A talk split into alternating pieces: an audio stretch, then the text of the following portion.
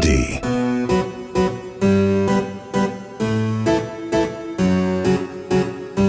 こんにちは劇作家演出家の根本修子です根本修子の秘密のオペラグラス21回目の配信ですこの番組は演劇に関わるスタッフの方をゲストに意外と知らなかった仕事内容や演劇との出会いなど普段は聞けないディープなお話をこっそりお届けこれを聞けば舞台の見え方がぐっと広がるそんなオペラグラスのような番組です一応冒頭でいつもメールを紹介している回もあるんですけど今日はちょっとメール内容があのゲストの方への質問っていうのであの集めてみたのでゲストをご紹介しかもうもう声が聞こえちゃいましたけど、ね。はい。はい、早速ちょっと今日のトークパートナーをご紹介したいと思います。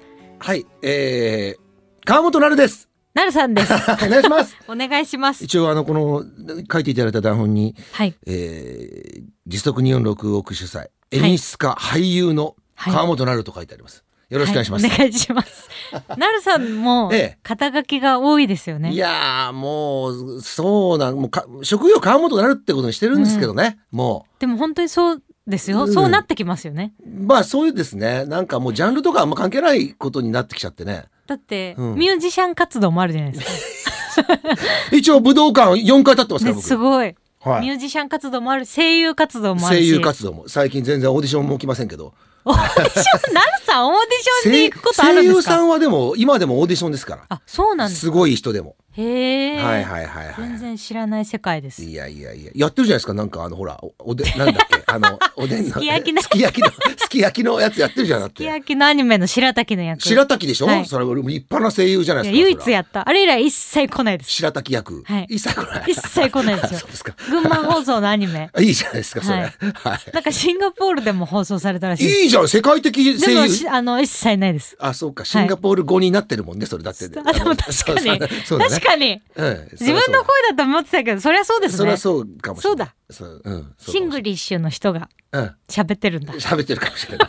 まあ万に一つ字幕の可能性あるけどねでもそしたらぜしゅうこちゃんの声ですよ。でもいや何にも多分言われなかったんで変わってるんですね。変わって。ますね多分おそらくね。なんだ？はい。シンガポールの根本修子みたいな人があ多分やってるんですよ。やってるんだ。そうそうそうそうなんだ？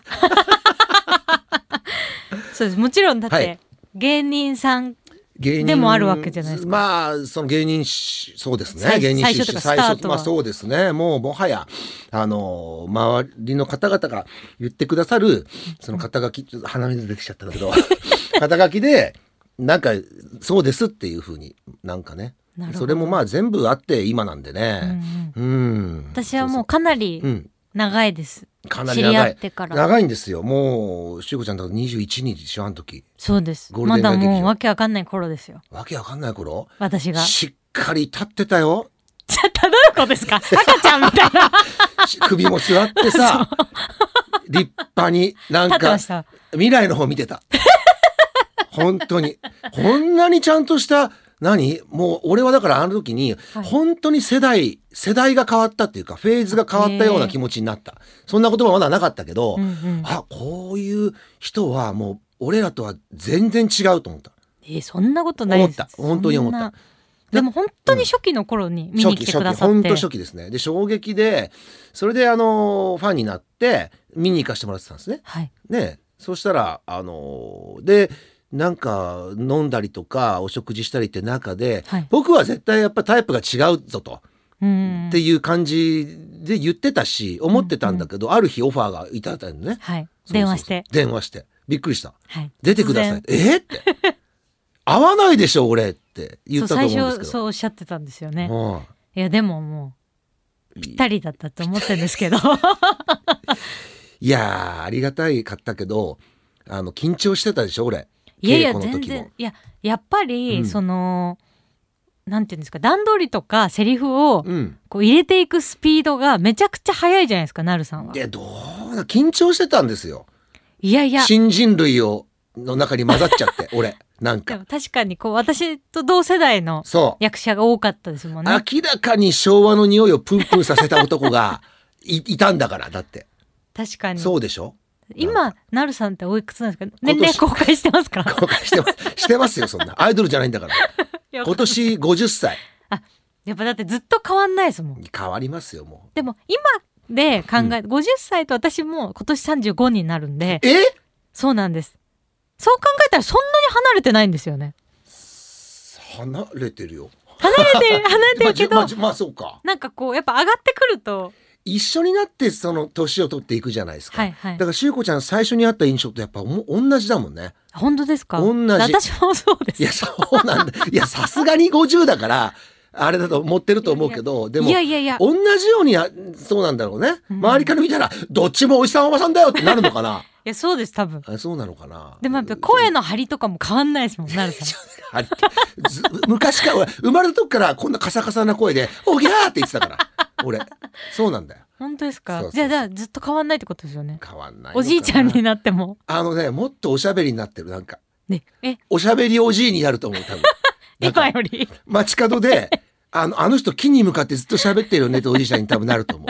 それもまた別のフェーズに入ってますよ。別のフェーズ入ってずっと木に向かってなんか喋ってるよねっつって「おい!」とか言っているよな喋りかけに行きますねそいやもうだから喋るのは好きなんですよね。でももうそれが職業になってそれがこういろんなことにつながってるわけじゃないですか。昔はそうじゃなかったんですよ。コンビの時は。やっぱ相方さんの方はい。がギャンギャン前に出るタイプで僕はどっちかっていうとそのなんかなんか静かな感じのタイプっていうかあんまそういうの得意じゃないので。賑やかなの。賑やかな。そうそうそうそう。得意じゃない。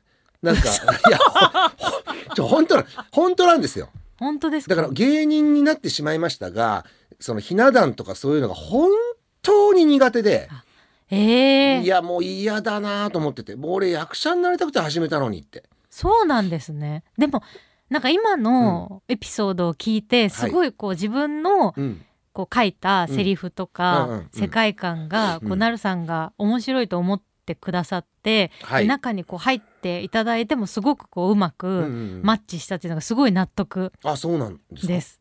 なんかうん、うん。なんかちょっと短めに話すんですがはい。僕金ちゃん劇団ってとこに入ったんですよ、はい。萩本欽一さんね。役者歌手お笑い芸人幅広く募集って日刊スポーツに載ってたわけですよ。金ちゃん劇団作るよとか言って。で入団料がタダだったんですよ。ただだうんうん。ただでかいじゃないですかやっぱり、レッスン料もいらないっていうから、うんうん。3,000人ぐらい受けたのでだと思うんですよ。ごいうん100人受かって。それもすごい。で俺高校1年の終わりで2年になる4月だったんですよ。はい。でもピもう芸能界じゃんだって、うんうん。金ちゃんですよ。誰もが知ってる金ちゃんですから、どの番組も視聴率30何パーセント以上の金ちゃん、うん。うんうん。でその入団式にこう行ったわけですよ、はい。100人。入団式があるんですね。あったの。すごい。そしたらさその三茶の稽古場みたいなとこだあーだったと思うんですがはい。100人こういるわけ。で俺は17歳だからでみんな年上なんですよ。まあなんかねね。芸人志望の人とかもう,、うんもう面白い格好してる人とかいるわけ、うんうんうん。ギラギラしてるわけですよみんな。そしたら謎のね謎の目の鋭いおじさんたちがはい。壁際に何人かこうぬらぬらいるわけですよ、うん。誰なんだっていう。もうちょっとそのもうその筋の人にしか見えないわけよ、はいもうみんな、はいはいいで何人かいてうちらのことを見定めてるような目線でずっとこう、なんかぬらぬらいるわけ、うんでそれで15分ぐらいシーンピーンとした空気が漂って、はあ、緊張するな緊張するなと思ったらガチャって開いて、はい。ちっちゃいにこやかなおじさんが入ってきたの。うん「はいお疲れ様とか言って。あそれは金ちゃんなわけですよ、はい。要は。は金ちゃんだと思ったら、うんそのさっきからギラギラした大人たちがバババババってなって「お疲れ様です大将!」ってなったわけ。それってもうゴッドファーザーなんですよ。うん でもそうですよねその筋の人のもっと上のその筋の人なわけだから。でそのゴッドファーザーは意外とニコニコしてる。うんうんうんそれでうわめちえらいことになったなと思ったら、みんなこう立ってね「はい」とか言ってなんか20秒ぐらいうちらのこと見るわけずっと金ちゃんは。うん20秒じゃないか1分ぐらいかで怖いじゃないこれずっと見るわけ、うんこうやって「お前!」とか言って「あの将来何になりたいの?」とか言って「あ僕ですか？あああもういい。聞き返さないで。え？怖っ。へお前何になりたいの？えっとあえあもういいもういい。間が空くとねダメなんですよ」とか。えもうどんどん。怖っ。って感じなんですよ。うん。17歳だし、うん。でみんなシーン。金ちゃんの時間がもう訪れてるわけ、でお前は?」とか言ったら「はいお笑い芸人になりたいです。一つネタを見てあそういうのはいい。余計なことやるってねよくないんですよ。はあでお前はダンサーです。なんとかです。俺も聞かれたんですよ。えっと将来俳優になりたいです、うん。あ声大きくていいねとか言われた覚えがあるの、うん。えっと全員笑いを覚えてもらいます。え？と思って。はもう一つ言うけどね15年教えない。質問もダメね。名前も覚えないから。へお疲れ様っつって書いちゃったのへー。て思ってうん。どういうことだこれはと思ってざわざわざわというかもうみんなこうえ？って何が起きたのかわかんないですよね。で次の日から意外と稽古は始まるんですよ。なんか公演があって勝俣さんとか出てたの。はい。テイク2さんとか、うんうん。そういう公演があって劇団員もそのチャンスがあるかもしれないから言ってたわけですよ、はい。ただ「お前警官やってごらん」って言って「あ僕ですか!」だから聞き返しちゃダメだって言ってんだろみたいな感じで「帰っていいよ。帰っていいよ!それもどっちかわかんないですよね本当に帰った方がいいの」か。わかんないの。わかんないでですよね。聞き返すとダメですもんね。本ってダメなの。もうね八方塞がりなわけですよ。で警官やってごらんっつって「えっと本官は?」とか言うと「うんえっとねお前逆逆」で手をね逆にうんうん。敬礼の「本官は?」って言うと「あそういう逆じゃないの」え？じゃあお前やってごらんって言ったら「うんとねお前はね近い。うん。あ距離じゃないから」とかそんな感じの単語しか言わないわけですわ。はそれで僕はもうこう分かんない分かんないみんな分かんない分かんないってなって実は19歳でいいとも青ネタになっちゃうんですよ。はいはい。で芸人でデビュー。うん。あれよあれよと道を外れているわけ。溝最が初に。そう。自転車こいでて溝があって落ちたくないな落ちたくないなって言ったら落ちるみたいな感じで、あらと思って芸人になっちゃった。嫌だ嫌だ嫌だと思って。なんか村社会っぽいし。うん。ひな壇もすもう合わないし体に。なんかうーんと思ってた。面白い人は3割いるけど7割の人はみんななんかこうなんかその 村みたいになる印象があった。はいはいはい。そうじゃないかもしれないですよ、うんうんうん。それで演劇やりたい演劇やりたい演劇やりたいと思って。そうなんですね。278でテニスの王子様っていうはいはい。声優になって、そのあたりから演劇をやれるようになって。そうそうそう。やっと演劇だ。よっしゃと思ってなんか芸人に思ってたのはみんななんか同じことするなと思ってたわけ。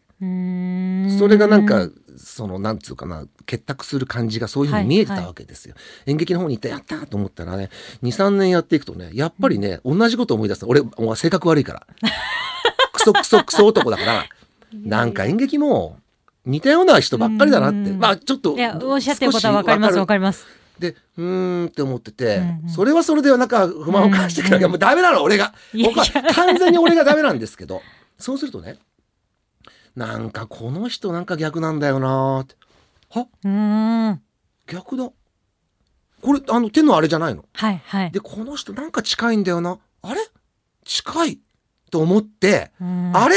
と思って言ってることが、うんあれ？うん繋がったの。はい。でちょっとその気づいたことを自分なりにまとめて金ちゃんのところにここのもうこればっかりは聞きに行ったの。はいはいはい。大将っつって、うん。家行って。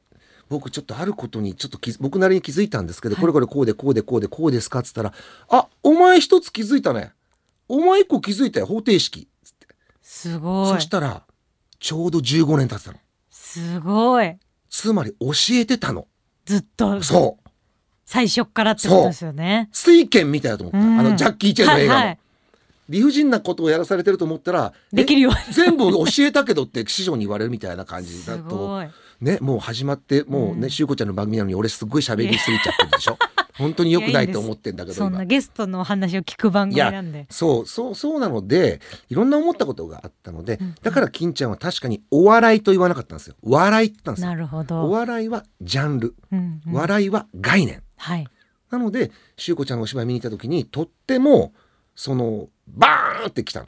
ええ嬉しいです。ものすごいそのうなんというかこういうことがしたいってうん。僕は思ったんです。憧れが一つ。えー年齢は関係なくね。ああすごいなと思って。でも本当に年が離れてる上の世代のこう俳優さんだったりからこう面白いねって多分言っていただいた一番最初だと思いますぐらい、ああそののななるさんぐらい離れてる方だと例えば、うん。まあ、ちょっと10個未満とかぐらいうんのうんうん。世代の方とか、うん。あとやっぱ女優さんからの方がうん言っていただけることが、まあそのはいはいはい。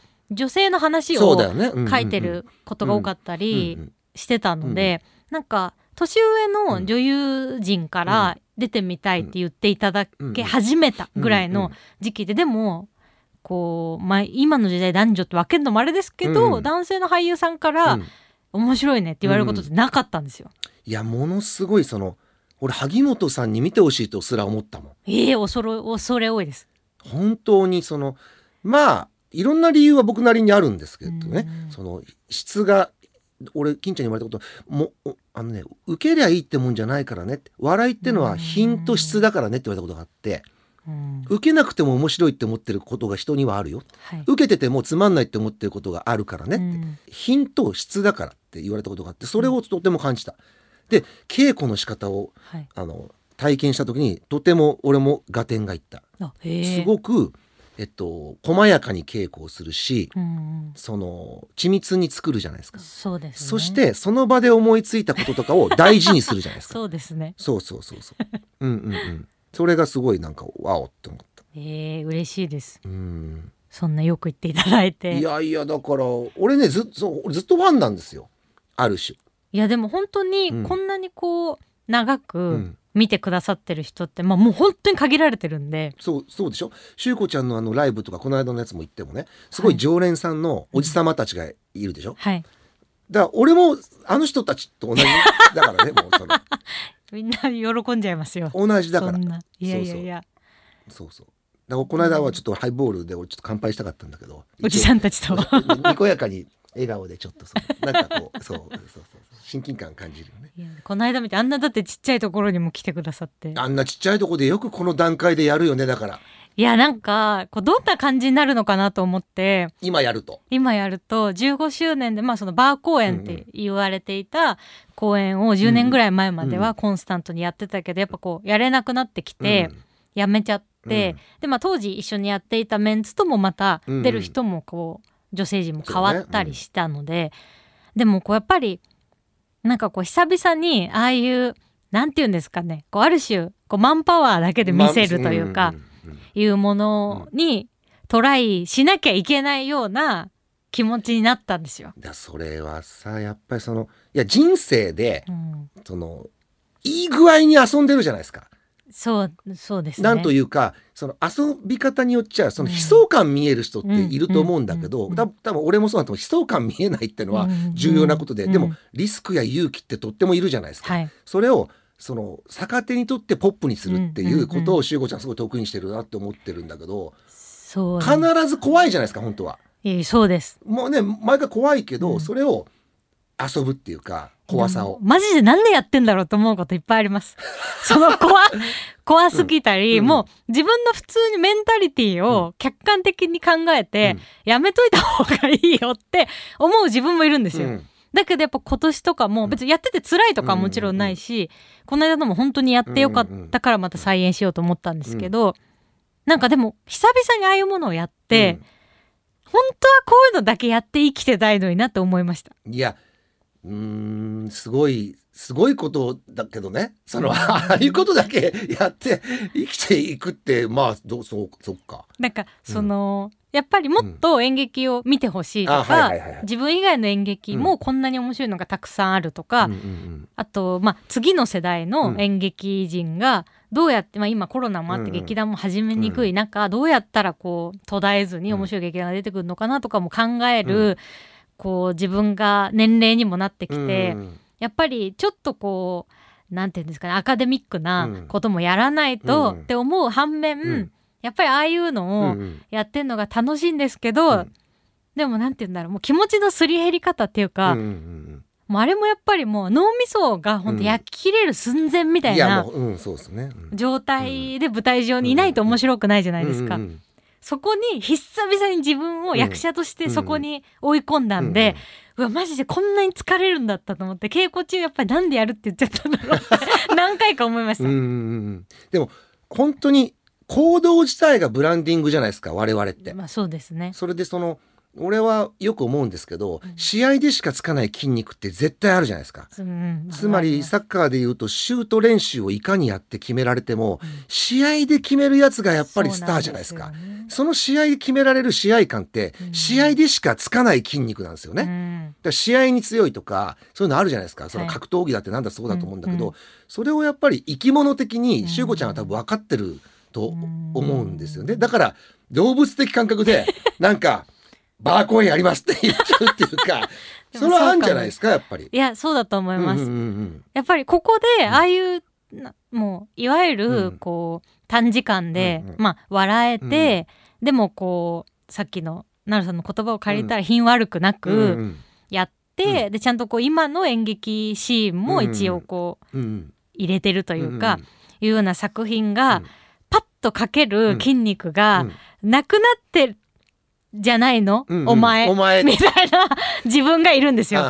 だからここでできなかったら、もう40までないよ、うんうんみたいなうんのを思って、うん。結構あれ本番初日明けるまで大丈夫かなっていうか、おもちろんこうやってる自分はうん。今面白いと思ってうん。る最大限を書いてるーし、稽古してるしうん。演出してるんですけど、果たしてこれが今の客席にどう届くんだろうっていうのが何をおっしゃいますやらいやでもいつも本当にもう手応え100ですみたいなことないんですよ。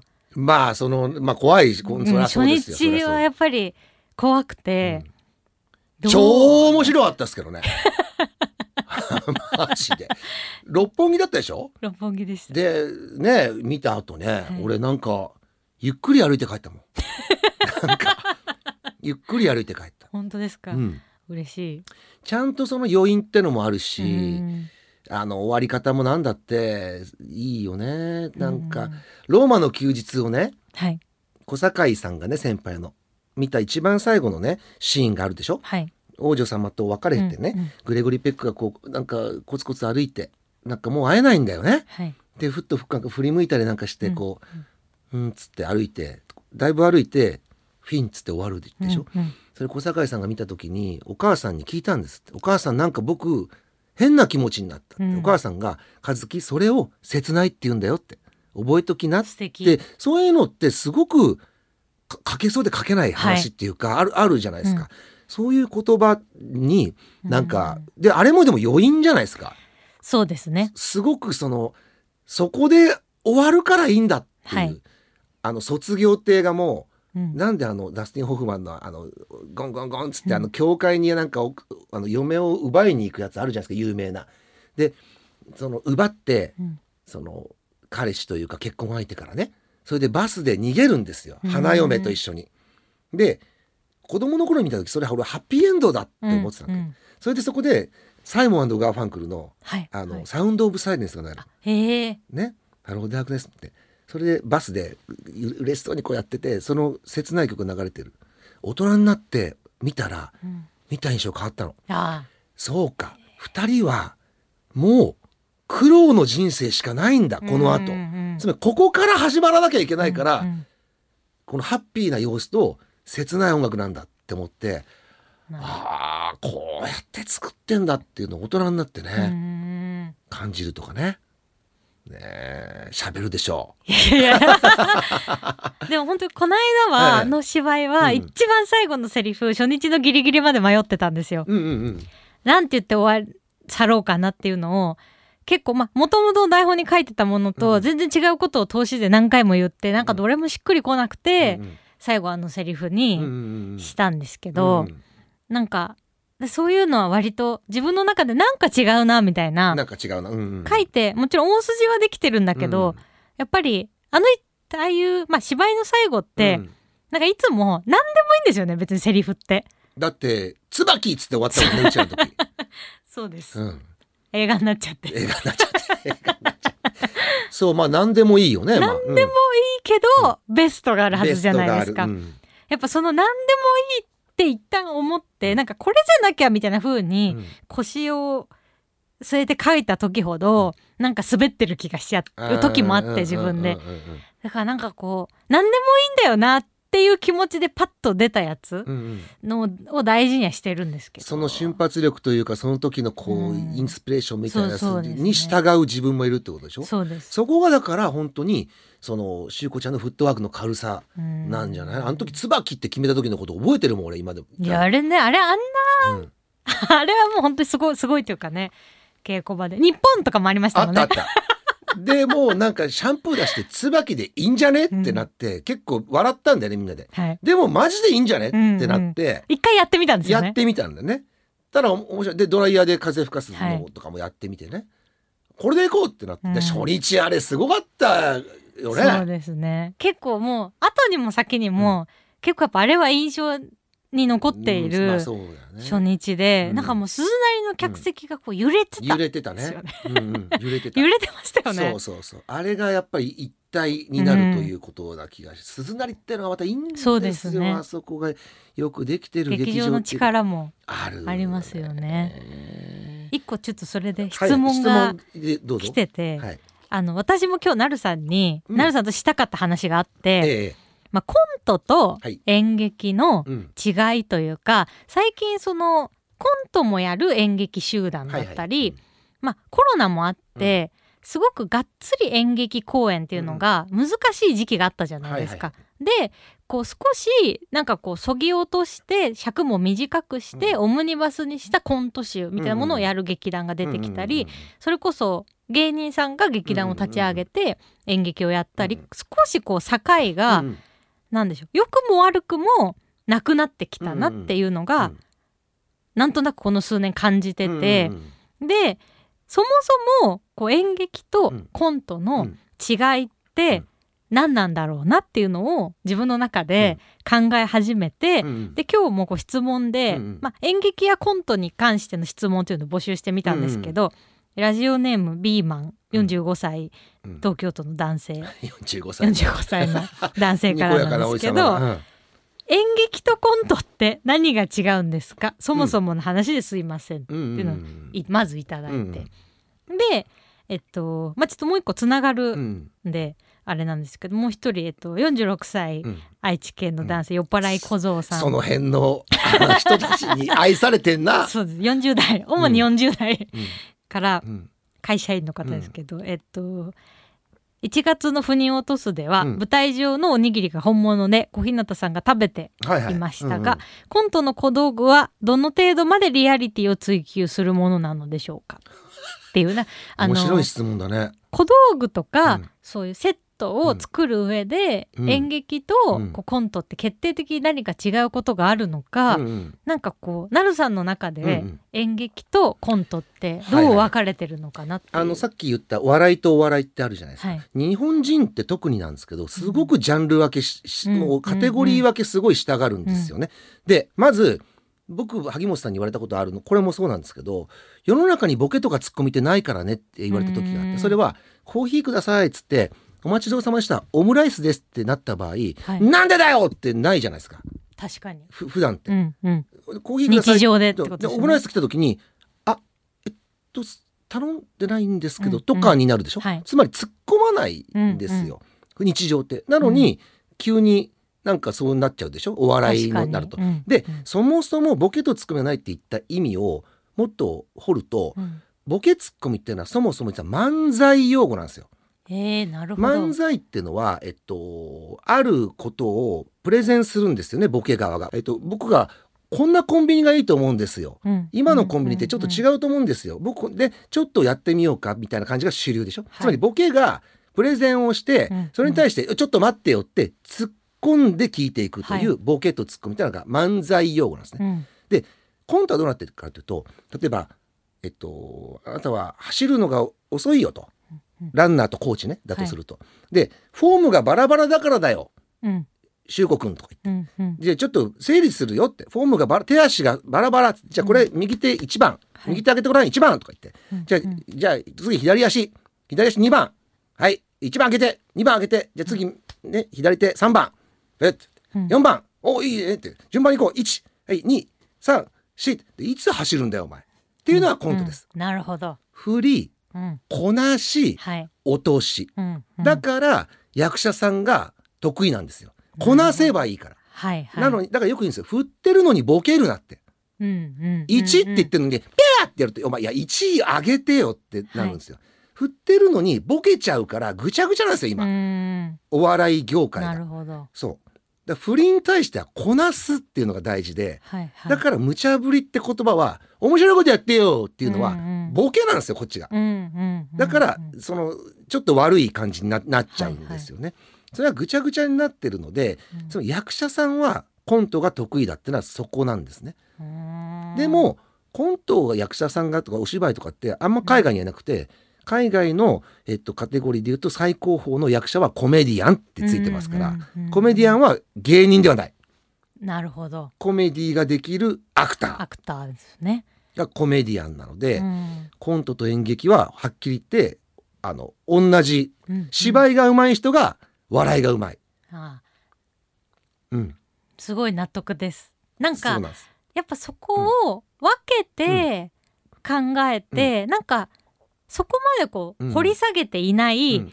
ふわっとしたうん。もので公演が行われてたりもするじゃないですか。す。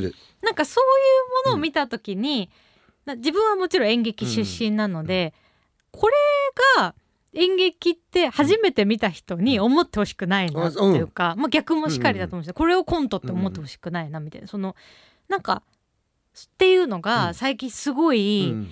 考えたんですこの1年ぐらい。うんうんうんだからアドリブないじゃないですか。演劇しゅうこちゃん。のそうですね。で僕も実はアドリブほないんですよ、うん。僕の作るやつって、はい。最近はあのね作演とかもやってるけど、はい。アドリブする必要がないっていうか、うん。だってアドリブ、すそんなのきりないじゃない、だって、うん。うん。昨日見た人と今日見た人がの違くなっちゃいますね。のだけの対象のことだから、うんうん。そのうんあんまり意味ないなと思ってるんですよ、うん。うん。稽古場でだってアドリブで作ったりとかすることをそのままお客さんの前でやったらなんでために稽古してて、なんで台本があるんだって、そのさっきのねその最後のセリフを一生懸命決めるってはい。それって作家さんがすごく頑張ってうんうん。生み出した選択の。決断の結果でしょ？それを変えるって、うんうんその作家よりいいアイデアがある覚悟だったら変えなさいよって思う時ある、俺は。いやわかります。うんうんうんまあ稽古場でね、うん。こう相談するっていうか、うんうん。ここって例えばこういう語尾だったらどう、うんうんうんとかいう相談をしてくる俳優さんはいるし、うん別にそれは全うんう然ん。言ってもらって、あそうだねってなることもあるんですけどそうですね。なんか、そうね。うん。だからコントとかのそのアドリブに関してはその競技になったりうん。大会になったり、テレビでやんなきゃいけないっていう時に、アドリブということをして、うん。ちょっと今起きたハプニングだよってことを、うん。あの利用する方法っていうのはテレビとかではあるんでしょうっていうのはあるけど、はい、うんうん。そのハプニングを本当に例えば、うん。じゃあ、えっと、演劇で、うん客席で絶対携帯がもう全員気づくレベルでうんうん。なってる、でもう触れな触れないことの方が不自然みたいになる時あるじゃないですか、うんだけどもちろん演目的に触れた方がいいものと、触れない方がいいものっていうのがあって、そこのジャッジがもちろん自分の芝居だったら、自分が演出して書いてるものだったらジャッジできると思うんですけど、人の芝居だったらすごい難しいじゃないですか。なんかをうん。本当になんか選択がうん。上手に、うん。なんかそれこそ安倍貞夫さんとかを思うんですけど、そういう時のジャッジ含めてうん。もうパーフェクトにこなせうん。る俳優ってやっぱ限られてるなと思ってなんかそういうハプニングも楽しんでるじゃないですけど、うんその役とし役としてっていうのって、まあセンスみたいなことでまとめちゃうとあれなんですけどうんうん。なんか詰まるところやっぱりセンス。センス。っていうことに自分の中になっちゃって、うんうん。それをでもこうなるさんはもう演出されるじゃないですか、こう人に託さなきゃいけないじゃないですか、その自分のセンスを、うんうんうん。だから本当に危ないことやってんなって思うんですあよ。まあまあ特にこの時代難しいしねそのパワハラがどうとかっていう言葉だけがね言い方一つで、うん。うんでもう一回もう一回うん。みたいな感じだったじゃないですか昔は、うん。割と演劇って、それこそまあ蜷川さんとかうんいろんな逸話がありますけど、別になんかそれうん。が蜷川さんも怒鳴ってるばっかだったわけじゃなくて、うんしっかりこういろいろ積み重ねた結果そうだったんだと思うんですけど、うんなんかそういうやり方含めて、ストイックにものをやっぱストイックにストイックに作っていかないと面白くならないんだけど、うん。それが一緒にこう共有できるメンツみたいなのが限られてきちゃうよなって思って。来てる。でもさっき言った行動自体がブランディングだっていうのははい。センスはセンスなんだけど、うん。俺はセンスは知識だとも思ってる。うんなぜか？だってう生まれた時にね「おぎゃー!」っていうのがセンスのやかちゃんっていないもん。そうですね。ってなるとその知識とあと環境とかもあると思うんだけれど、はどんな絵本読んだかとか、うんうんうん僕子供が生まれた時に本屋さんに行くと、うん。絵本のコーナーある行くじゃないですか、でも子供が生まれる前から絵本のコーナーはあるんですよ、うんうん。つまり世の中には全部ある。うん。どうやってそれをゲットするかっていうのは、うん知識ね。人と会って進められたとか、はい。で知識によってセンスって生まれる。だって、落語家の役が来た時に落語知ら知ってた方がいいじゃないですか。もちろん。イタリア人って来た時に、はい。イタリア行ったことある人の方が少なからずいいってなると、センスはあると思うんですよ。うん。それでいろんなものをしごちゃん見てるでしょ？その中から、えっと、自分がえ選んだう結果、センスが生まれてくるものだと思う。うん。うんしごちゃんのはもう作品自体がねもうセンスなんというかな、うん俺も演出とかやるときにやっぱり美しい言葉ではい。あのーなんか積み上げていきたいっていうのがあるの。だから英語を使わないようにしたりしてる、あ、えー、それセリフにってことですか？うん。演出で。あ演出の言葉で。テンション上げてって言っても、うん。テンションってどっちも分かってないうんうんうん。曖昧な言葉なんですよ、はいはい。調べたらギターの弦の張りとかをテンションと言うんですよ、うんうんうん本当は。でもかけるとか。そうそうそう、つまり圧とか、はいはい。そっちの方が強いのにテンション上げてって言うとうわーってやるでしょ、うんうんあそういうんじゃなくてあの心のテンションうん。うえーいやそっちじゃなくて、ってことはどっちも分かってないはいはい。曖昧な言葉なんですよ横文字って、うんうんうん。だからインチキ臭い政治家の人とか、いつも横文字使うじゃないですか、うん曖昧にしたいからなんですよ。そうですね。だからなる日本語で説明をする。なるほど。嫉妬の炎をあの静かに燃やすような感じで言ってみてって言ったら多分分かるじゃない、うんうん。みたいなのもセンスに入るとしたらうん。知識だと思わない？っていう、でもしゅうこちゃんはそうやってやってると思う。説確かに。説明の仕方とかを面白くしようとしたり、うんうん例えをするじゃんよく。そうですね。例えをするってことは知識の中から例えてるわけだから、うんで共通項でこういうのと例えだったら分かってくれるよねっていうふうにやってるわけ、うんうんだからあの一方的に言ってないからそれがセンスってことは知識だなって思ったりするわけ。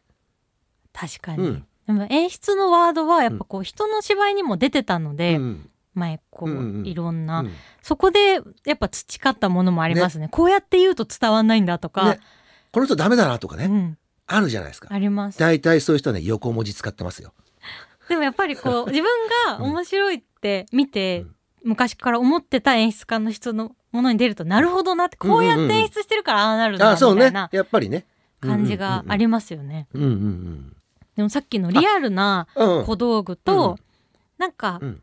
A マッソの加納さんと話してた時に A マッソの加納さんにもその小道具のなんていうんですか度合いというかうん。どこまで用意するんですかっていうのを聞いたことがあってあでえっとまあボケに使うものだったりっていうなんとなくのルールうんがうん。こう自分がやってきた中にはあるっていうことを加納さんは言ってて、うん。あなるほどなと思って、こう芸人さんが、うんえっと芸人さんたちでうん。劇団を作って、えっとやってるものを見に行った時に、もう全部セットうもん。具象なんですよ。ちゃんと居酒屋のセットがあっうんうんうんうんうん。てだからもう演劇ですよね、うん。もう世界観が決まっていて、で全部小道具も細かうんうんくうん。ある。うん。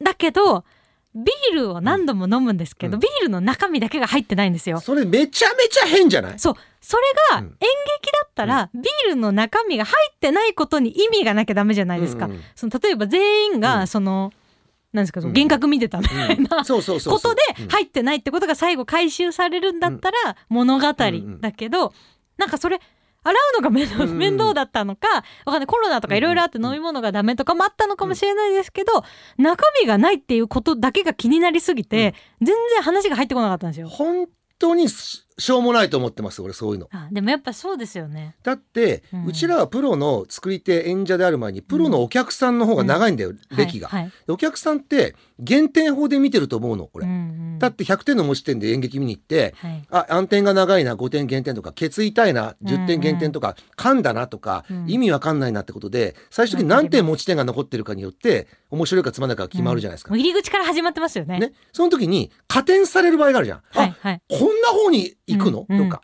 その中の一つにあそこの幕が外れてんだけどなとか言ったらお客さん幕気になるじゃない、そうしたら大事なこと言っててもうん。1分半無駄にしちゃうんですよ、つまりお客さんは目の前の脳のスピードが速いから、うんだからビールが入ってないってことによってお客さんの脳の1分半を奪ってるのに、うん。なんで入れない？入れるだけでそうなんですよね。減点法になっちゃうのに、っうん。て俺は思う派。あーでもそうですよね。あの大きい虫が飛んでてずっと気になるのと一緒じゃないですか。ものすごい小さなマイナス材料の方うんがプラス材料よりでかいんですよ。そうなんですよね。そこをだから一個一個ちゃんと潰していくことが質と品じゃないですか。それをだからここ気になるかもなだからこうしとこうとか、うんうん長いかもな切っとこうとかっはいてすっごいその心理学が入るじゃない。はい。そういうこと客観的うんに。だからそこにもあのわお笑いやるうんとセンス知識なんだろうそれがあるんだと思う。だったらそもそもビールを出さない方がいいし。そうそうなんですよね。うんその全部がなくてうんセットも抽象的で、うんだったら意味があると思うんですよ、ね。頭5分10分でそういうルールで見るんですね、ということが浄瑠璃とかもそうじゃなくてはい。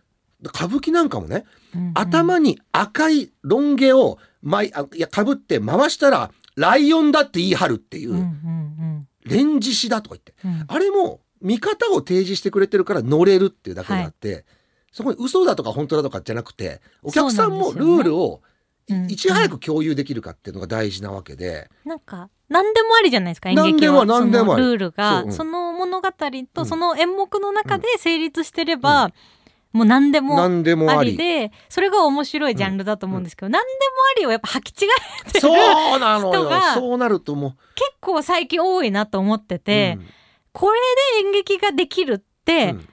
これから始める人たちがなってきちゃうと、全体の質が下がる可能性があるぞみたいな。こればっかりは声高に言っていこうだから俺たちで。でもなんかこの言い方がすごい難しいですよね。うん。でももちろん今逆に例えば今二十歳ぐらいうん。のこの劇団見に行って、うわめっちゃ面白いなっていうか、そうそうこんな手法でやってんだっていうのが、いい意味の驚きのこともあるんですよ、うん。ごく稀に、なんかそういうの見ると嬉しいんですけど、うん。じゃない方がやっぱりうん。なんか予算が自分だったらうん。なかったとしても、ないなりのそのないなりにできる最大限うのん。パフォーマンスをもうそこは楽しむしかないというか。でこれが本当引き算じゃないですか結局、うん。そのそのやるんだったらやらない方が気にならないとか。そうなんでだからやりたいことの方があの立っちゃうんですよ。その家を建てるとするとうん。どんどん建てていっちゃうの、でも下掘った方がいいよって、うん。建てる前に。だって倒れるよってうん。なるから逆だっていうのがここでに。顔を出してくるわけですよ。面白いことやりたいならまずそれに裏打ちされる検証をしなさいっていうのが逆のそれやってるじゃないですかだって。確かに。だからちゃんとした作品ができるっていうのはそういうことだと思うっていうか。私もあの人間として多分意地悪なうん。ので、うん。昔見てたその中高を年間120分芝居見てた頃に、なんで面白くなかったのかをすっごい書いてたんですよ、日記に。うん。なんかこれすっごく面白かったものと、うすごく面白くなかったもの、うん。あと小劇団が本田劇場にデビューする時ってうん大体なんかああんなに面白かったのにな鈴なりまでは。本当そ本当に何回も思ってたから、うん。自分が本田劇場一発目の時本当に気をつけたんですよ。最新の注意うをあ払って、もう今までの自分がここが良くなかったみたいなうん。ことを書いてたものを何回も遡って、もうこうしてこうしてでその結果もう結果言っちゃうとあれなんですけど、まあ、大きくまとめると、鈴なりまでともう変わらないことをやったんですよ。ななんか変えようとしすぎないっていうことが大事だなと思ったんですけど、やっぱそことかすごい気をつけました。統計学だもんだって、うん。そんなの。絶対に、うん。すごいなんかそう意地悪な視点が役に立つこともあり絶ますよね。対にある。俺は本当にクソ男だから。いや俺も同じ同感。俺すっげえ面白いものとすっごいつまんないものどっちも面白いもんああー意地悪ですね。すっごい好きな すっごい好きな人と飲むの好きだけどすっごい嫌いな人と飲むの好きだもん俺。そこまでじゃないです私。でやっぱり嫌いだなと思ってメモるもんすぐ。例えばね。でもなるさんが客席にいる時の顔を久しぶりにこの間見たんですよ。あの距離だから見えるじゃないですか、うん。マジで怖かったです。なんいやいでよやあの違う睨んでるとかじゃないんですよ。うん。だけどやっぱ本当に真剣になるさんは見てくれてるなっていう。なんかその知り合いのなんかその色眼鏡みたいなのがないんですよ。なないでしょ。普通ないでしょみんな。なみんなないけど、はい。なんだろうそのちょっと優しく。迎合した目線で見てる知り合いいるのか？なんかその優しい目線で、あ、うん。あまあねえみたいな久々にねみたいなこういうのやったんだねみたいなうん。感じじゃないですよ。なるさん本当にあの客席で誰よりも鋭い目で、だってさ「バック・トゥ・ザ・フューチャー4」がやるぐらいのさはい、そんなもうだってやるやるんバーコンやんの？と思ったもんいやまあそうですよね。で一番なるさん来た日が緊張しました。いで？や本当に。いやいやでも本当にだもん俺は本当嬉しい嬉しいし最新作見れんの？ってことじゃん。インディ・ージョーンズ最最いやい新作やそれ一緒にしたら怒ら見れんれます。の？みたいな。でも 好きなものってそうそうなわけで,、ね。やっぱり普通にね、うん。うん。それはありましたよやっぱり。いや嬉しいです。いやありますよいや緊張しました。いや恐縮ですよそんなこと言われたらもうね。ちょっともう本当に喋りすぎ。喋りすぎっていう合図が出てるので、うん。ちょっとまたあの2週後の回にはい。もなるさんとお届けはいしたいんですけれども、番組では皆さんからの質問やメッセージを受け付けています。オーディ根本修子の秘密のオペラグラスのページにあるメッセージフォームからお送りください。番組内でメールが採用された方には、秘密のオペラグラスオリジナル秘密のステッカーをプレゼントいたします。感想は X でも、ハッシュタグ、秘密のオペラグラス。秘密のはひらがな、オペラグラスはカタカナでお願いします。次回の配信は、再来週2月22日木曜日朝7時です。ここまでのお相手は根本修子と、川本なるでしたまたねー。またね Audi.